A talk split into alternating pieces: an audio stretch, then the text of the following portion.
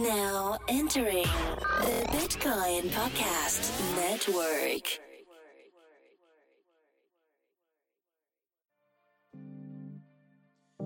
Yeah. Welcome to the Bitcoin Podcast. We in outshine. Bitcoins, we got 'em. Acquire, never sell. But catch us rolling deep like Adele. Bitcoin, blockchains, cryptocurrencies. Three guys faded talking Bitcoin, no fee. That's the free Bitcoin podcast, insane. And adoption is still the only thing, thing, thing that matters, man. Hey, everybody. Welcome to the Bitcoin Podcast, episode number 138. I'm your first host, Marcello. And I'm host number two, D. And I'm host number 16, Corey. Where did our 16. other uh, 14 hosts Yeah, I don't go? know. They're around. Our Or entourage, 13 hosts. our 13. groupies. We don't have any groupies, do we? I don't know. I would call I would call some of the Slack members groupies. Wait, I feel like if you have to ask that question, then you definitely don't have groupies. Dude, we have some people that hang out in our Slack almost 24/7. I I, I don't I don't know of a time that I can say something. What what else would they be called? Well, they're established members of the community, man. Like, like they one, they organize shit. They get everyone talking. Like they're community members. A groupie would be like if a lady, preferably, was like wear the Bitcoin podcast. Whoa, whoa, whoa. We don't discriminate. We don't discriminate here. we got all kinds of groupies. All right? kinds of groupies. if we had ladies, they were on like T TBP network stickies on their nippies, like that would be groupie status. But we're never gonna get that because we're a podcast about. Whoa. We we don't know if we have that because we don't offer those things up. All right, well, we're gonna start selling nippy stickies. So Wait, let's let's brand our fans. We call them BTC podheads. I like that. Well, you I'm- are the I'm, marketer. I'm okay with that. you are the marketer. That sounds pretty good. Podhead. Are you a BTC podhead? I thought we branded them Pabs a long time ago. No, Pabs are the people who don't listen to us. Yeah. Ah, yes, yes. So millions of people. Punk ass bitches. Actually, that would be billions of people. Billions of pabs. so many actually, punk ass those- bitches. There was probably a pad born just a second ago. All right, so this is the Bitcoin Podcast, which is part of the Bitcoin Podcast Network. This this episode is going to be kind of lax with a, a pretty good interview, but tomorrow we're going to discuss all of that August 1st stuff where we get pretty serious and we'll answer your questions and shine some light in your dark tunnel. Yeah, supposedly the world's gonna end on August first. That's what I keep reading. Um, so I hope it doesn't, but apparently that's what's gonna happen. What are y'all doing So- with y'all's money? What are y'all doing with y'all's money for August first, or like what's currently happening now up until August first, until the repercussions of after August first? Um, my my hardware wallet's back in Texas, so I can't do much with it from where I am here. So I'm probably just gonna order another one and try and expedite the shipping and just get all my Bitcoin onto there. Uh, I'm probably gonna take a good amount out of Bitcoin and go into some other coin that's actually has its shit together, like either Litecoin or I don't know. Ethereum seems like it's a safe play. Um, Now, yeah, here's, here's, here's another I'm gonna take question. a based like based on that, what you're doing now is it is it an attempt to sideline until you feel comfortable putting your money back into Bitcoin, or is it one of those things where like I'm out? it's the first. Um, Bitcoin is actually too big to fit.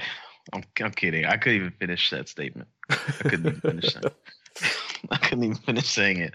No, no, no. I, I, I full whole, I wholeheartedly put my faith in Bitcoin, and that's I, all I- you I can almost like I almost like saying I almost like what you first said. You full whole, you full heartedly put your faith in Bitcoin.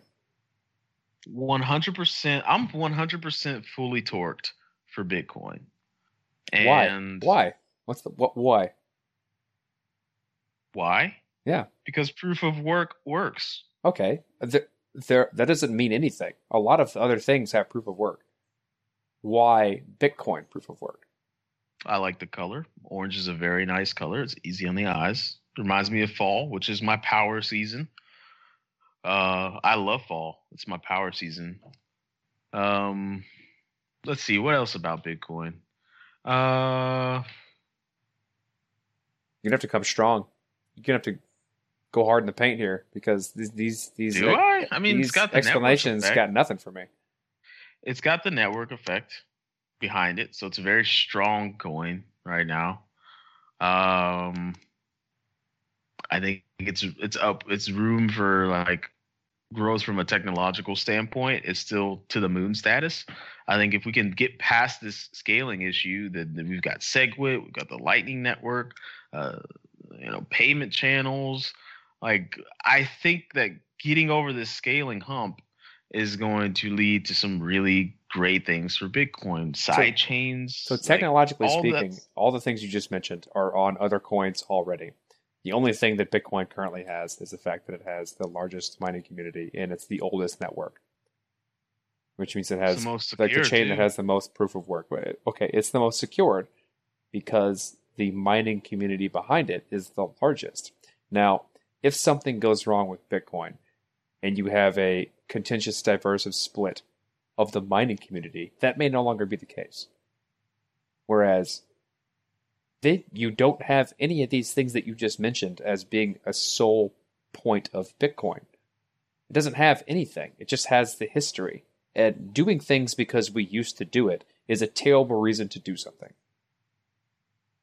Wait, so is Seg is Segwit enough, or would it require another improvement in the future for Bitcoin to Oh, scale? SegWit. SegWit is a beautiful technology for helping Bitcoin to scale.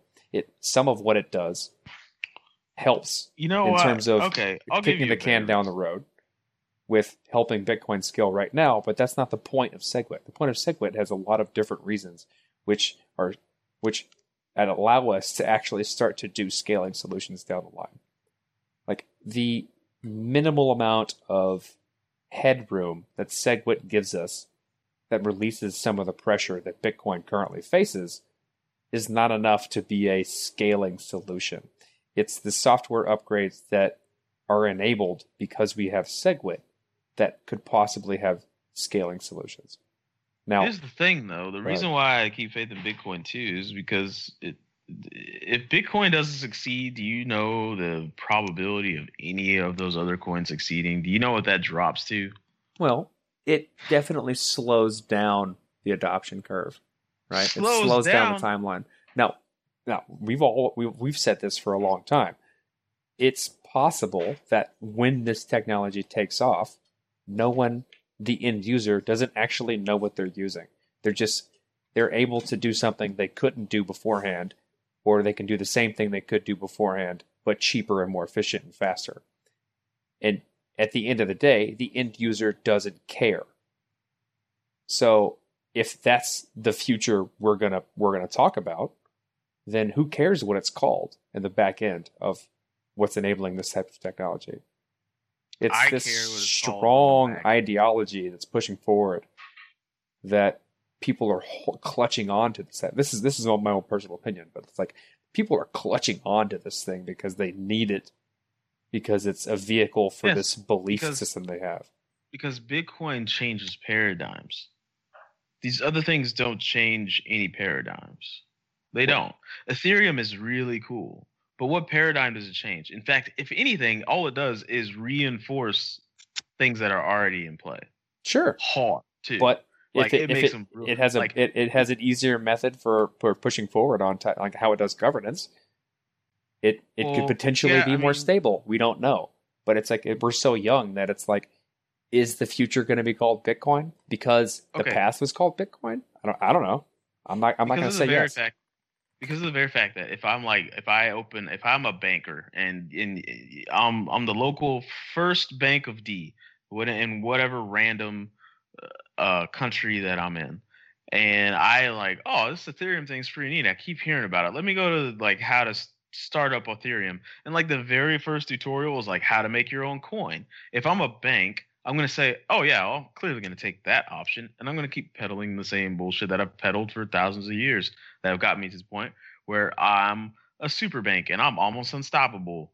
And I can trick. I could trick an entire population into giving me welfare, even though I have trillions of dollars. It's crazy. Like these other coins don't really like Bitcoin can't get hijacked like that. Hmm.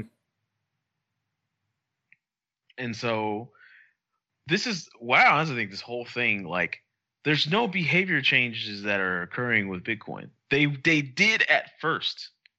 Right? That's that's that was, was, was so cool. Is like when I learned how to use Bitcoin, it was like, all right, you gotta learn what private keys are, you gotta learn how to store them, you've got to learn how to sign a transaction. You have to learn actual behaviors and change your behavior to understand this new principle. But a lot of people aren't doing that now. And that's why all this shit is getting confusing. That's why people don't give a damn. Well, this there- is something that we preached. We we preached this early on, and like, but when when it was more difficult to use this technology, we always talked about we need easier ways to use this technology, so we can have this massive on ramp, so that people can have access to this type of thing. Well, guess what? We built that infrastructure, and now it's really easy for people who don't know what's going on to jump into the system, and this is what we've created. And now it's a shit show, and we're we're upset about it. It, like, do we do we do I'm we build a technology that's easier for people to use, or do we say fuck off, learn how to use a more difficult technology and change your behavior? You can't. Can can you have both? Yeah, you can. But the thing is, is that the community, this community is like one of the biggest, one of the, one of the most uh, consistent strands of congruency that I've seen. Is there isn't a single company in this damn community that is going out of its way to educate the users at all. Like Coinbase got a million users in the last few months, or whatever the hell they posted on their blog. They were basically jerking off to themselves, but if you go to Coinbase, like everyone that I've on ramped, they're like, "Hey, man, like, can you show me how to use this stuff and like what's going on?" I'm like, "Damn, that's that's a perfect opportunity for Coinbase to step in and teach somebody something." It's not like they don't have the resources; they're hawking fees like it's going out of style. So whose job is And that? that's Is, s- is it? that's a it's, small it's these, company. It's these businesses that are actually doing the on ramping. It's, it's is it their job to do the education as well? Hell yeah, dude. Okay, I'm not saying no. I'm asking questions. I'm I- saying I agree with hell yes. Hell yes, it's their job to educate them. It, to, it, it, that's that's your job as a salesperson, as a whatever. If you own a business and you have customers, then you educate your customers. Like that's what do you? Why wouldn't they want to do that? Why why why is everyone in this community dropping the ball on that? BitPay, Coinbase, Airbitz, Xapo, fucking maybe they're just are the trying to keep up with the curve, right? Maybe this this technology moves so fast at its current state that the size of the company. Now, I'm speaking from complete ignorance because I don't know how much money they're actually making, or how well of an organized organized team they actually are. But maybe all of their resources and effort is being just trying to keep up with the curve of the pace of this community because it's moving so fast that they're just like, why would we try and do education right now? Because by the time we come up with something that's decently edu- uh, educating, it's way past that and it's obsolete. We had to we got to start from scratch. You know what, man? When I was nine years old, I used to read fables, and my favorite one was the tortoise and the hare. You know why? Because if you go slow, you win. Who gives a shit if this shit if it's moving fast? They need to be taking the time to educate these consumers. They need to be putting forth effort to give tools to the community to go out and educate people because people don't understand digital cash. They don't know what that means. Hell, they barely know what cash means. So if you're trying to change a paradigm without educating anyone, like imagine if bicycles when they came around there was just a bunch of people riding around on bikes and then nobody said okay this is how a bike works. There is a chain. There are sprockets. You have to upkeep the chain and the sprockets. You have to grease the gears. You have to change the handlebars every now and again. Like no people would have used it for like three months and they were like this thing broke. I don't know what it does anymore. I'm over it. I'm out. I had never heard I had never heard the word sprocket before until just now. I heard it on the jetsons once That was the name Yeah. of the dog. Was it? ah that, there we Was go it? I don't think that's that's not true. it could be And it- true They I named the dog Sprocket. I don't think so. I'm looking that we're up. right googling now. it right now I'm googling that right now. Uh, Apparently, Corey is not confident in my Jetsons knowledge. yeah corey's like i do not I feel like it was something else. That's why I'm really like looking. astro Yeah, astro Astro is the name of the dog. Astro's the dog. Spro- who's Sprocket then? I'm- Did he I'm- sell Sprockets? Oh, Fraggle Rock. The dog's name was Sprocket. Oh, that's a Got that's a much mixed more esoteric reference. You guys want to Anyways. interview? Yeah. yeah, yeah, yeah. Let's get into the interview. All right. So this week we're talking uh, to Dave Carlson, who's the CEO of Gigawatt, and they're launching the Watt token to make cost-effective Bitcoin mining available to everybody. The Watt token sales started a few days ago, and it's going to continue until July 31st. The Watt token holders will be able to mine Bitcoin with equipment hosted by Gigawatts for 50 freaking years, man. And in terms of return on investment, this looks like a very compelling value proposition. So compelling, in fact, that we invited Dave Carlson, the CEO, to chat about it because we desperately need balance of power in the mining space. At least I think we do. So me and Corey chat with them, and uh, it was very fruitful.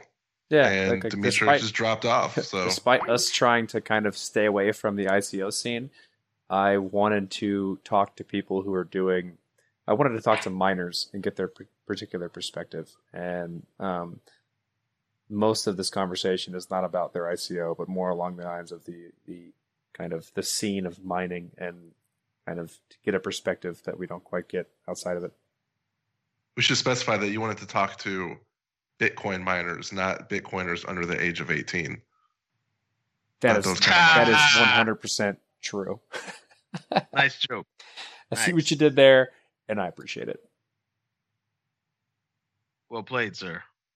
Yeah.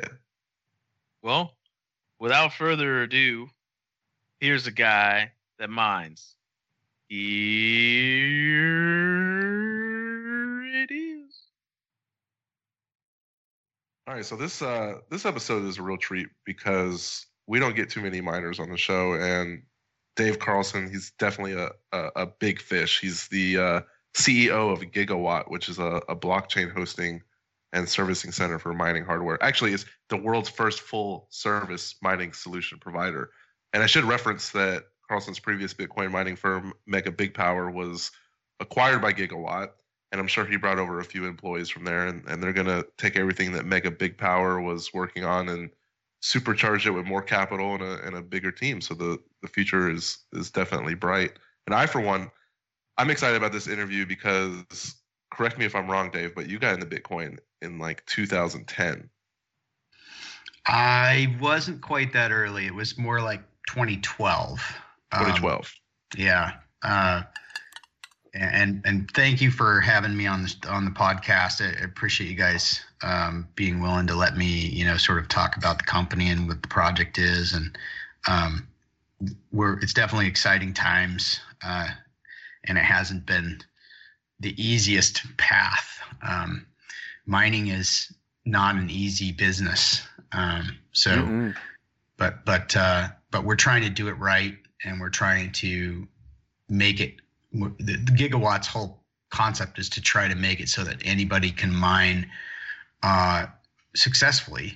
And there's you know if if you read if you read about mining online or you read maybe in forums and things, a lot of people have had bad experiences, and that can be that can trace back to a lot of different uh, either mistakes or uh, unfortunate circumstances that they may have um, gotten involved with, like the wrong kind of equipment or very expensive power. A lot of people just overlook that aspect of it, and power cost is the most important thing that you have to consider if you're going to try to mine long term, because you're making an investment in in expensive hardware, and you need that you need that mining server, that mining uh, device to to last and be viable for as long as it possibly can. And power cost ends up being one of the, the significant factors that will drive a miner into sort of the you know unprofitable stage where where you you might as well shut it off. You're spending more on power than you are than you are getting in value in Bitcoin, and at that crossover point, that's when it makes sense to just sort of turn them off, uh, and, and, they're done. Um, uh, you know, th- that's the the key. That's the crux of this whole thing. Is it's an economic balance, and cheap power is the biggest factor. That's why we stopped. Actually, we were we had a little mining operation. Uh, me and one of the other hosts of the show, uh, Corey too. Um, but it was the, the the cost like you said, it just wasn't didn't make sense anymore to keep it going. And then I, I read that that quote that you said where you believe uh, or you feel that every household in America should have a, a small mining operation, and it kind of almost motivated us to get get back into it. Yeah, and what I meant by that really was through what I what I see Gigawatt becoming is an infrastructure provider, basically just a a large co-location uh, network of facilities that allows people to build build their mind within our infrastructure. Um, I still want that decentralized control of mining and and the decision making power that comes with that uh, to get that sort of d- democratic vote. You know, uh, with respect to things like the blockchain size or the block size debate, things like that. Um, but fundamentally, when the economics are are tied back to the cost of power, you're going to have centralization of the hardware. That's unavoidable. It's the same same reason. You know, if, if the natural resource, like say oil, is in a particular region, you're going to have a concentration of of the the oil drilling or natural gas drilling or what have you. You know, in the area where the resource is. Our our base resource is is electricity and the cost of that electricity is the lowest here in this region. So naturally, you're going to get this centralization of hardware, which doesn't have to be a terrible thing if the control of that hardware remains decentralized. Uh, and this is one of the reasons why, you know, we're we don't have a gigawatt pool for uh, the different coins that we're that we're mining. Our our clients are mining. Um, one reason for that is that we want to give everybody the ability to, to configure their miners to mine for wherever they, they want them to and to signal whichever block size you know vote that they want to signal.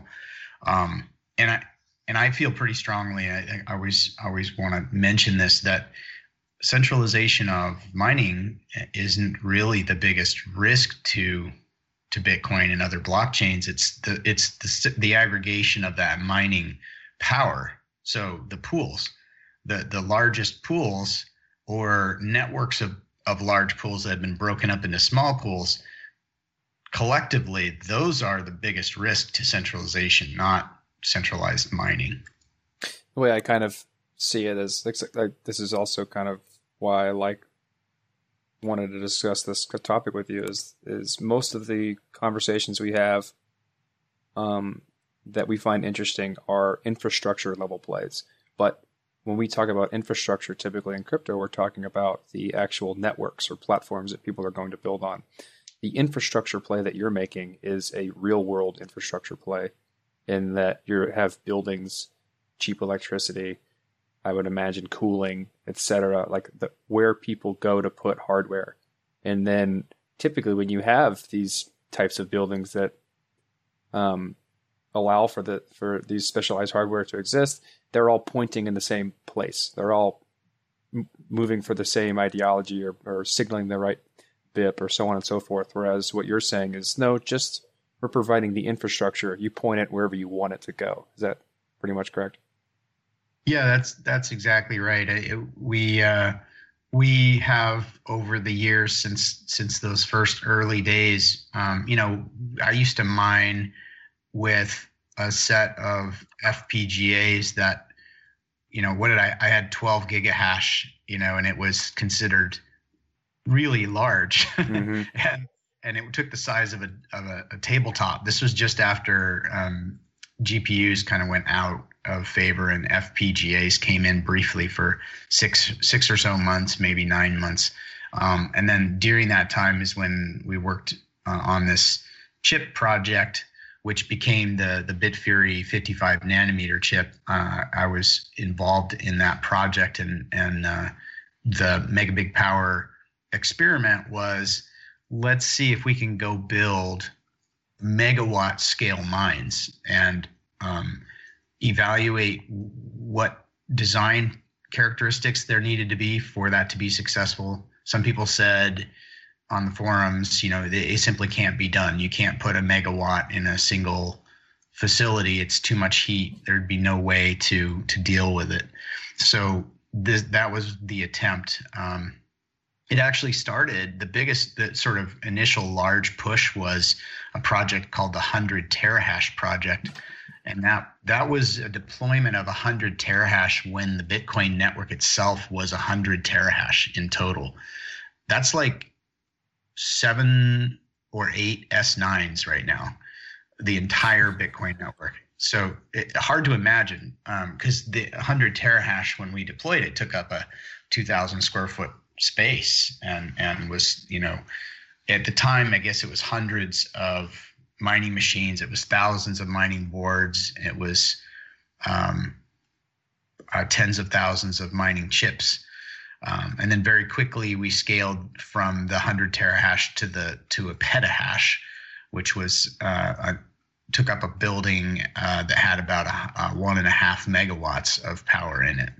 So during the early days, the, the scale or die, um, you know, aspect of this business was was ever more uh, apparent, and and it's still there today. But I think that the network has, you know, spread out, and the size of the network is so big that a single it's harder and harder for a single entity to just bring 10% more hash rate all at one time or 50% or 100% more hash rate all at one time. So this is where I think the mining industry starts to level out, starts to mature. We'll we'll still see a lot of growth, and we'll see um, the economics of running latest and greatest equipment uh, decline as competition comes in. Um, because every time Bitcoin price leaps to another level, the profitability surges in mining and it attracts a tremendous amount of investment. And then that investment is a little bit of a delayed response. That investment takes a few months to to materialize in into hash rate. And the mentality of the investment is essentially we've made this investment, we will deploy this equipment regardless of the the this current state of the economics at the time that that the equipment becomes available. And th- this is not our philosophy. This is just what I witnessed on the on the network. Um, and so in 2014, when when it was truly a, a massive gold rush, there was essentially over mining. There was there was way more hash rate deployed to the network than was necessary to to secure the value of the network at the time and that resulted in the economics being severely depressed for a couple of years. Um, literally, uh, Bitcoin price was flat to decline for a couple of years or a year and a half, and and to to a large extent that was the result of a surplus of Bitcoin being produced. Miners uh, were getting economically squeezed to where they would essentially sell all the Bitcoin that they mine. So there's a lot of new Bitcoins being flushed into the market, which is actually healthy for Bitcoin for all those new coins to not be hoarded. Uh, in a way, Bitcoin's system uh, essentially promotes this idea that uh, the Bitcoin miners are producing the coins, but they have the fixed costs, so they're essentially forced to push that new coin out into the into the ecosystem. This is one of the I think most elegant aspects of the way Bitcoin's um, the mining and you know coin supply system of, of Bitcoin's blockchain works. It's a beautiful thing because I mean, if all the miners could just hoard all the coins, then we wouldn't really get anywhere. Mm-hmm. Uh, which which which eventually feeds into that discussion of proof of stake, and you know how well does that work? Uh, yeah, as much as, as much as I love the fact that cryptos move away from like institutions and businesses, I also like the fact that this could kind of help create a more stable network for all of us in case something changes with computing power and whatnot. You know, it's an organization like this that seems to have the ability and resources to make pivots when needed in this uh, you know, it's a rapidly changing field. It is definitely, and we're we're. I mean, thank God for diversification. Now at this point, uh, the business has gotten so much more manageable and so much more stable when when it wasn't just a live or die by the price of Bitcoin and the difficulty of Bitcoin. Um, I love to see. I'm super excited, in fact, about the emergence of real scale GPU mining because a reprogrammable compute platform to me makes a lot of sense. You you essentially take those those GPU processors and you include them in the definition of infrastructure and they're repurposable. So today they're mining. I mean, this is how I look at it. I, the mining coins is like the bootstrap to this giant build out of uh, of compute infrastructure, essentially a, a massive global supercomputing layer on which blockchains deliver apps and services to to allow for everything from things like coin generation, but also maybe like scientific task processing, um, genome sequencing, or um, CGI rendering, or weather prediction, a number of, of things that are done now on either private um, parallel processing platforms or supercomputing platforms that are very expensive and very sort of purpose built. Um, the way I, I see this is completely redefining the way computing can be done at massive scale. And, and so that's what really excites me about building what, what Gigawatts building is, you know, our this is our first phase where we're actually building over 50 megawatts of infrastructure in a in a modular distributed way. We we do have a 30 megawatt site that that is coming up, but a series of sites that are 20, 30, 40 megawatts and and geographically distributed um, is is going to contribute to this this you know massive parallel computing layer that we we don't really even know exactly how we'll leverage it in the future, but we know that it's going to be uh, tremendous value to to blockchain projects that that are proliferating now. I actually come from a, a high performance scientific computing background, um, and like what's what's interesting about the computing power that's raised for things like mining Bitcoin is that um, ASICs can basically only do SHA-256, and we have all this computing platform that's specifically designed to do this one thing. And different networks have different requirements of the hashing algorithm, you know, that they that the hardware is built for, but they're not really general purpose computing. GPUs can do quite a bit of work and so on and so forth. So like, how do you see your your scale out kind of continue to grow? Because like if if the algorithm changes, you still I guess have all of the foundational infrastructure, like the the the, the building, the electricity, and so forth. But um, also with the I guess optimization of these ASICs finally meeting Moore's law, so they can't have these orders of magnitude uh, increases in efficiency that we've seen over the past couple years. Uh, do you see like the, the distribution slowly starting to spread across the world and maybe I don't know. I'm trying to think of how to ask this question. Like, how do you see the, the landscape of mining with it being so very specific on what it can do and also not increasing in efficiency so fast? Well, that this this is exactly what I'm sort of looking forward to, at least from the Bitcoin perspective, because, like you said about Moore's law, it's it we we rushed right through all the stages. I, there's it's probably some other somebody else needs to coin the the phrase or the the new the new name for the law related to how fast we move through crypto phases because basically as soon as there's money to be made, somebody's going to be working on a new process node. So in Bitcoin, it was very, very quickly, very rapidly moved, jumped, you know, leaped from 55 nanometer to 28 to 16, and and now I'm sure somebody's working on seven. But like you said, we're we're we're getting right there to the edge of what's even feasible, and they're they're you know to the extent that Bitcoin goes up and up in the future in price, there will always be somebody pursuing the next level of, of efficiency gain, but it's not two and three X anymore or five or 10X anymore. It's 30% is the target. And a 30% more efficient chip does make all the difference when you're running the calculations against um, uh, whether you how how long can you run this particular chip um, you know will you get your your um, engineering expenses back. You know, doing a chip project is extremely expensive at these process nodes. It's probably twenty million dollars to develop a Bitcoin chip today. That's before you go into production. Mm-hmm. So you've got to get it right. And if you if you don't, you're pouring more money in on respins to until you until you reach the efficiency. And if you can't reach the efficiency, then there's this huge trade-off. Do you, do you deploy millions of these chips at you know essentially the way I look at it is if the if the chip is 20% less power efficient, it's the equivalent to paying 20% more in your power bill.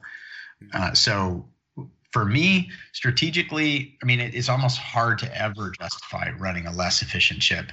Uh, if you get if you get more efficiency but less stability or less reliability or longevity, then then you can make an argument for running a, a more stable but less power efficient chip. But but usually the you fall in under the most efficient thing that you can run and i so back to your question i think that as the as we reach the limitations of sort of human capability to create massively more efficient chips it, it will mature and stabilize because then it becomes a human scale problem of how many of these devices can we even deploy um, I think I figured out this was a little while ago, and the network's grown since then. But uh, I figured out like to to what was it? It might have been triple the network. Today, you'd need something. You you'd need like four hundred thousand S9s or something. You need you need this this ridiculously more and more equipment to continue to grow the network the way it used to grow. You, you, get a new generation of equipment out, and the network would double or triple in maybe six months, and it would ha- it would really uh, dramatically increase difficulty, and people's profitability would fall, and and miners that they bought, you know. Six or eight months ago, looked like they were in trouble already, and things like that. And I think that those timelines all stretch way out now that it's just that much harder uh, to to bring a, a, massively more efficient chip. And the you know Bitcoin is a killer app for for financial exchange of value. Um, on the GPU side, what, what I'd love to see is I'd love what I'm expecting to see over time is, is to the extent that there's value in primitive HPC like uh, high performance computing uh, done where there's certain fundamental compute functions that are offered and those turn into kind of a a la carte menu that you choose to build your own supercompute layer to do whatever it is, whatever task it is that you're trying to do. As the value of those functions is found through through these applications that would be offered, an ASIC will be developed for those. And and so you'll have your you'll have your ASIC for SHA-256. You'll have an ASIC that does floating point or, or whatever. You'll you know you'll have these different very highly specialized chips that do nothing but that, and they'll take the form of miners, mining hardware, in this specialized infrastructure. And one of the reasons why the infrastructure specialized is because if you compare what when we run a blockchain in a facility versus in a data center, data centers are designed around mostly one of their their primary uh, functional tenants is is redundancy. So they have you know an enclosed space. They they dump a tremendous amount of air uh, air conditioning, active cooling into the space.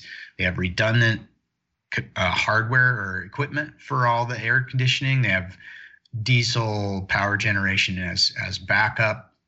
Um, they have all of these these this severe like redundant stuff and a lot of security because you're holding on to servers that if you can hack that server you get stuff. Mm-hmm. and then now with blockchain in our infrastructure you, blockchains are you know inherently fault tolerant. If, if i go offline the blockchain continues to work. Everything keeps moving forward transactions flow. So we don't we technically don't need that redundancy. Um, obviously I don't like to be down. I don't want to be offline, but but as far as the network continuing to work, no websites go offline, no databases get corrupted. Uh, if somebody were to hack into a facility and get on a miner, there, there's no customer data, there's no identify identity data, there's no credit card information to take, there's no Bitcoin. Our facilities it's it's really funny to think our facilities never have any bitcoin in them because we send all of we we're, we're just simply doing tasks we're doing work and we're sending that the result of that work off to somewhere else where the bitcoin gets manifested. So there's such differences fundamentally in how those functions operate that it plays into the the, the actual design of the infrastructure itself the physical facility infrastructure so when you look at the the gigapods that we are building, they're they're air cooled. There's very little redundancy. There's you know there's security, but there's not the ridiculous level of security required at the data center. So there's they're so different. The operating cost for say a kilowatt, so 1,000 watts running over a span of a month, if you go to a data center and you say, I have this device, I want to run it, run it for a month with you, and it's a thousand watts, they're going to ask you for somewhere in the range of $150. Um, if you come to gigawatt, that that can be as it, it can be as low as $55 and that's that's our sort of you know that's what we're offering to host at if you're buying our tokens to cover those thousand watts you're down at our cost which is much closer to $25 so when you look at the operational expense of running a blockchain data center, if you will, it's so much lower than what a traditional big box data center runs at that there's in there's sort of this is where the rubber meets the road. This is there's an inherent economic pressure to move apps and services to blockchain because it's fundamentally it's cheaper and it can be deployed quicker and and get to scale faster for less money. Yeah, that's something I never really considered actually because the supercomputers that I worked on were basically the reason why we worked on them was because they had this cooling, they had this certain type of I guess compute infrastructure, but the main thing was the interconnect, the network that connected each of the nodes that was super super super fast. And that's a lot of what you're paying for, along with the security and storage and redundancy that you mentioned earlier. And with blockchain, since essentially every miner is its own entity, you need you don't need this super fast interconnect and kind of other type of supporting infrastructure required for scientific computing at least. The costs of running something like that are significantly lower, but don't exist be- until now because only now has this become somewhat of a big business that others can see will be around for a long time. Yeah, the the, the way Bitcoin bootstrapped its growth is is so elegant. I, I I just love to sit back and think about how you start with nothing, you need to get to scale, and you want to incentivize people to build actual real things like buildings with compute inside them. And you need to make sure that they are willing to spend money on power bill uh, to take the risk to invest in the hardware. So you create this this concept that just lines up with new money supply and you know called mining. And you create your new coins through that through that protocol while securing value in the network. I mean it's just a beautiful thing, and it works so well that uh, I this is really why we're we're betting that proof proof of work is something that stays around a long time. Eventually, I think it gives either gives way or or allows for the the uh, addition of sort of a proof of useful work, right? Because proof of work is fundamentally just arbitrary computing that's measurably difficult so that I can do some in the US and somebody in China can do some and we can both get paid the same and no one's cheating the system. But wouldn't it be great if we could use what we are doing, right? And and that's Yeah. that's It's a next- difficult problem. It's a very difficult problem.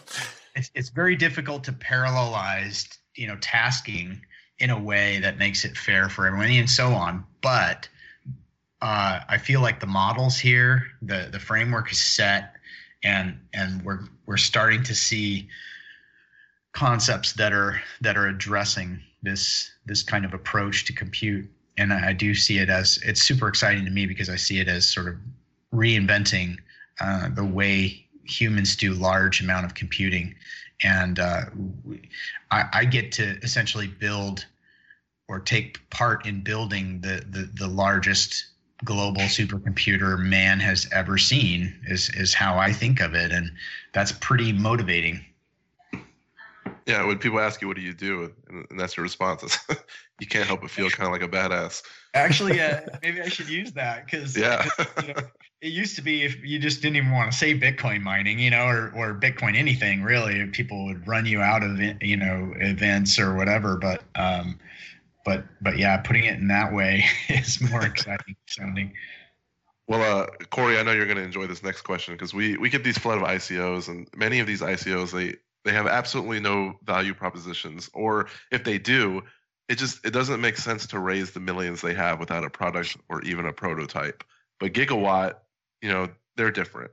Um, so I guess tell us why. But I also want to add on the footnote to kind of ask you to tell us a bit about how the tokens can be used actually to rent out computing capacity. I was kind of interested in how that worked. Yeah, it, we are definitely different. Um, we we wanted to find a way to s- eh, sort of export our economics, if you will. Uh, it's really hard to find these these really good economics in in my area. The power is the it's essentially managed by uh, municipal governmental agencies called uh, PUD or Power Utility Districts and they're funded by taxpayers and they're they're regulated. They're mandated to run at the uh, essentially at they they offer their power to the local businesses and residents for the cost of of production. And uh, the cost of production of hydropower is in that two and a half cent per kilowatt hour range. So this is a unique um, situation and it's it's not common in the world to find places that are essentially not trying to make a profit on that power, which blows the economics. It doesn't blow the economics, but it but it removes that competitive advantage. Um, so, how to export, how to give people access to this kind of uh, the economics and and the facilities that we've optimized over the span of four years, five years uh, of doing this where you know we've we've learned what to rule out and how to approach doing this in a way that makes it as um, economically safe and protected as possible so that people don't um, they don't throw their money in and then six months later eight months later go oh man you know we're already at at sort of the the quitting point or something. So the, the concept of tokenizing infrastructure, uh, or or another way to think of it is um, sort of creating a membership to access these uh, this this uh, mining infrastructure at at our cost, started to gel, and it, and it was um, okay. So what are we going to do? We could tokenize it per watt. So if you need ten thousand watts for your little mine, then uh, you you buy 10,000 tokens, and then you get 10,000 watts at our cost, and, and our cost is is the, the cost of of operations to our token holders is derived from the baseline power cost plus uh, some additional um, cost of, of, maintenance, which is the facility crew, um, both maintaining the facility but also maintaining the miners, like watching them 24 7, rebooting them, um, troubleshooting them, and, and so forth to keep everything running. Min- mining is not a set and forget, hands off type activity. Uh, so that started to make sense. Then it, then it was just a question of well, how much do we tokenize because um, obviously we can't run our entire operation at cost, and there would be no revenue for us or no no um, profitable income. So. Uh, so we, the decision was made. Let's let's tokenize a certain amount of it, and then the rest of it, um, Gigawatt essentially owns and, and operates for itself. So that's the model, and um, it's interesting because we see it as an asset-backed token. It's it's a product that you combine with miners to create a mine that's as good as anything I've ever uh, had access to from the early days when I moved over here. So you know, I I came over from the Seattle, Washington side. I found out that I had incredibly inexpensive power over here, uh, three hours away. So it was sort of a I was very lucky to be an early miner playing around with hardware and software and to find out that I'm regionally, like geographically, very close to this very cheap power. Uh, that that when you combine all those things, you, you know, it's it's the perfect storm, and and you have better economics than China or any of these other operators, which lets you be sort of the last man standing. And when it comes to mining, if you can mine when other people can't, you're you can essentially weather uh, any kind of economic downturn or, or squeeze in, in the economics and keep running until things get better again. And we've seen that happen a few times in the last few years. I want to want to try and turn this just a little bit uh, away from the actual hardware, but because we interviewed Charlie Lee a while back, and he and part of that interview, he discussed how he kind of went around to convince a lot of the miners the benefits of, of passing SegWit, which brought to light something that I haven't quite thought about, is that it seems as though the incentive structure of blockchains like Bitcoin and Ethereum and, and Litecoin have aligned themselves in such a way that the people who seemingly have a lot of power and how the governance structure works care the least about making decisions in that area. So, like the people who are just trying to run a profitable business or miners don't really care about how the governance works as long as they continue to make a profit because they're mainly focused on trying to keep this small margin business running properly. How do you feel about that viewpoint and um, how miners feel as, as a miner? Well, I think you nailed it. Uh, it's something I've been saying uh, for years at, at various you know conferences and, and gatherings and things, the roundtables and stuff.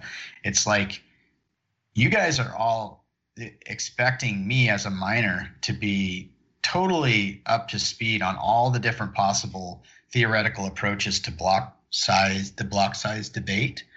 I'm focused on surviving. Uh, I mean, there are times where, you know, as a as an early miner, I would go maybe I would go six months without even getting paid, right? Like truly survival. Um, it, it goes it definitely goes against what I think the common perception of the early early miners is is that this idea that we made all this Bitcoin and we sat on it and we just got rich. And why are we still here working every day and sweating in the mines right? Hmm. well uh, survival is exactly what what it's been at times. And do you think I care uh, whether it's SegWit or, or well I do have some philosophically, my approach, uh, my belief is, is, is one thing. Um, our clients and what our clients want is another thing. So, if I if I have a client who comes in and wants to support something, um, an approach that goes counter to my my philosophical uh, belief, I, I still honor that, right? I'm still going to let them configure for whatever pool or oh, or signal power they want. But but you're you're totally right. Uh, the miners.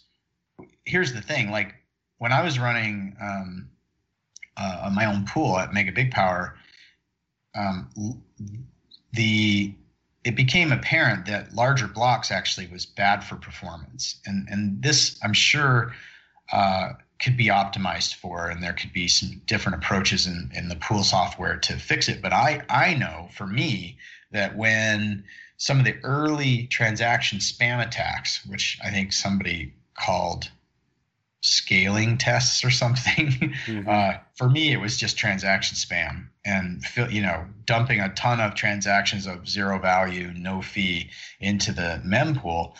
Like that was really bad. That was crashing my pool. It was costing me money. I was losing blocks or orphaning blocks. So it, it was like at one point I turned off all transactions except for the one Coinbase transaction that paid me the reward. And I told everybody, screw it, I'm not even going to process transactions. You now have a miner who's not incentivized to actually do the job they're supposed to do. They're just creating new coin. And so th- it was like, I was trying to illustrate that that like miners care about survival because they have the fixed costs. They have to pay the bills. I've got gigawatt now and it's not an inexpensive thing to support. Uh, that that's you know fundamentally at the end of the day, I, I felt that we shouldn't change the block size at all because after all, the block size increase is simply uh, a stalling mechanism because we're going to be maxing out theoretically we're going to be maxing out the block size again in a, in a short amount of time after the after we expand the block size so we need a way to do this in a smart way and and but not to the, to the detriment of the miners and the, the functional like performance of the pools and the propagation time of the blocks and all these aspects that were essentially not very well known and tested or understood. It was just somebody had an arbitrary idea. Let's expand the block size to X. Well, how do I know that that isn't going to completely take me out? And believe me, at the time, especially when you're running your own pool and you're not, I wasn't very big, it's just a few megawatts if I miss two blocks in the span of say 10 days, it, it was like, okay, I can pay my power bill, but I probably don't have any profit this month. So, and it's not hard to miss a couple of blocks if you're running your own pool and you're small. Mm-hmm. So th- this was, this was, you're totally right. Like miners are, they're just focused on getting their money back, trying to make their Bitcoin for cheap how much do they care about block size? They care about it to the extent that they'll continue to make money. Bitcoin itself is built around a concept of if you want to get consensus on a topic, incentivize the miners to put their hash rate towards a new node, a new a new version. So I always felt that the block size debate is solved when someone puts up a version that makes me more money. Fundamentally, that's how it works and that's why the blockchain debate hasn't been resolved and why we haven't gotten consensus. It's definitely a difficult problem that each individual lens outside of mining has different incentives or purposes for doing the things they want to do and they may not consider the like the actual difficulty that miners may face based on their implementation because they don't even think about the cutthroat nature of the small margin exactly. business that miners actually do. And yeah. aligning those incentives is incredibly difficult, which we've now seen kind of play out on a grand stage in this scaling debate. Right. And, and maybe impossible, right? Like for certain topics. For the topic of block size, um, if let's say you had a version of Bitcoin that was um, all clogged up and no transactions were moving and and fees were not being made, uh, although fees are not so important these days. Let's just say that that miners were having trouble making any money mining Bitcoin, but then a new the new version of Bitcoin is available and everybody's making their money over there, and it's got uh, some sort of maybe expandable block size or dynamically scaling block size then everybody switches to that. Miners are so fickle that they will switch to they'll switch from one pool to another if there's you know two percent more revenue to be had over the over on this other other side, even though they're ignoring the, the, the fact that it takes time to to realize revenue. So you switch from one thing to another, it's still days before that mm. the, the results of that mining um, reach you. And in that meantime, things can level out or get worse. So it's it, but it still happens. Miners are switching constantly, seeking just the extra little advantage and uh, they would they would quickly switch to a version of um, Bitcoin that that could make them a little bit more money. Re- really, honestly, regardless of what of what the solution offered was. Well, Dave, uh, I think that might be all the time that we have, but I wanted to give you an opportunity if there's anything that we missed, if there's anything that you felt strong enough to touch upon, um, you know, to bring it up or uh, maybe plug any upcoming special events that we can uh, kind of get the word out? Yeah, I, well, um, you got. I'm not sure when this is going to air, but I, am I'm, uh, I'm headed off to London tomorrow uh, for FinTech Week or tail end of FinTech Week, and then going into Barcelona. So definitely, I put it out there if anybody's going to be in those two cities to reach out to me um, at Gigawatt and uh, try to try to set up maybe a meeting if you guys want to have a discussion. I'd love to talk about what Gigawatt's project is. And in Barcelona, I'll be presenting what Gigawatt is doing um, to try to uh, you know demonstrate to people how mining is a way to acquire your Bitcoin for significantly cheaper than market rates. And there's some great strategies around doing it that way. And uh, we feel like we have a really unique offering with our with our token um, I feel like the the uh, token sale, the crazy token money raises that we've seen, um, they're they're you know when those go away, we'll still be strong. We'll still have a real hmm. value proposition here to offer people. Sure. So I'm gonna I'm gonna tweet this out, and then people can uh, have an opportunity to kind of contact you, and and this That's will go up in the next weekend for sure. So. Uh-huh. Thank you. Uh, the the very last thing that I wanted to ask you is, is the same question we we pretty much ask all our guests. And uh, in ten words or less, can you describe the blockchain? Huh. Well, to me, the blockchain is a is a a peer to peer database that can be utilized for transactional data, uh, but more and more so finding ways to to even store document type data.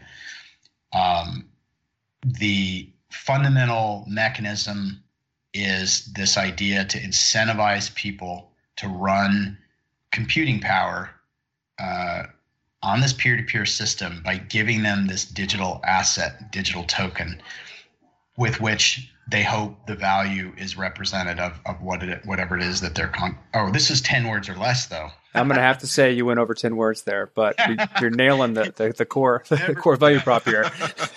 Never ask me a ten words or less question. Super elegant peer-to-peer database that, yeah, awesome. we'll take it. We'll, take, take, that. that was great. All right, thanks. I appreciate your time and, and kind of the unique perspective that I don't think a lot of people quite get um, when when reading about things or trying to figure out how to, how to look at this stuff. Like looking at yeah. this stuff through the eyes of of miners and what they're trying to do is an important aspect of figuring out how we move forward and how all this fits together. So, thank you for your time. Hey, thanks for your time, guys. Definitely appreciate the chance to be on the show, and and uh, I'll be looking forward to um, to listening in on it in the future. Maybe meet you guys. Oh, for sure. You're welcome back anytime.